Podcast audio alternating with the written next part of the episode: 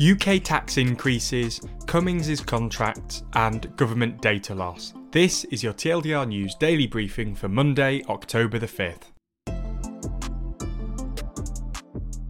In the first story of the daily briefing today, Chancellor Rishi Sunak has announced that the huge spending programmes that have been implemented by government will be paid for by taxpayers, not by increasing borrowing. He claimed that it was a sacred responsibility of him and his party to balance the books. While this is unlikely to be popular among the electorate, Mr Sunak announced that there were hard choices everywhere, suggesting that he had not taken the decision lightly. The other notable comment from Mr Sunak was that the Prime Minister had made the right calls on the big decisions, in a move the Telegraph claims was designed to kill off any speculation that he was gunning for the Prime Minister's job. This comes as 47% of those asked who should succeed Mr Johnson as Conservative leader chose Mr Sunak. Later on, Mr Sunak even suggested that his job as Chancellor was hard enough.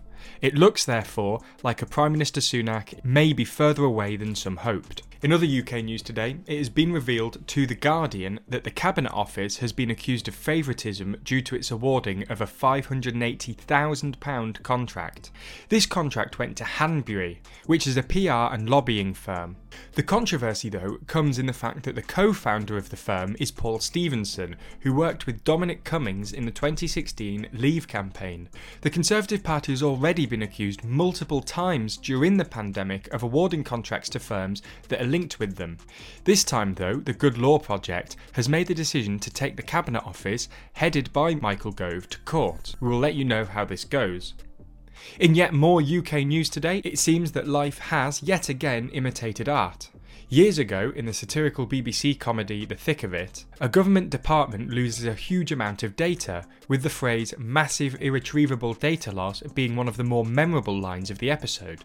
Today, it has been revealed that the government has lost information about 15,841 of those who have tested positive.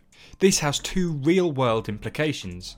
First, the spread of coronavirus across England may be higher than originally predicted, and secondly, many people who should have been told to self isolate have not been able to do so, despite coming into contact with people who tested positive. The government has now said that contacting these nearly 16,000 people has become a top priority. For those of you who think the news is too long, be sure to check out tomorrow's daily briefing. Read the newsletter by signing up at tldrnews.co.uk forward slash daily. Listen to the briefing by searching for TLDR News in your podcast app, or watch the briefing at youtube.com forward slash TLDR daily. The Daily Briefing is a TLDR News podcast brought to you by 326 Limited. It was written and recorded by Ben Blissett, production assistance comes from Jack Kelly, and the executive producer of The Daily Briefing is Jack Kelly. Learn more about TLDR News at tldrnews.co.uk or by searching for TLDR on YouTube, Twitter, Instagram, or Facebook.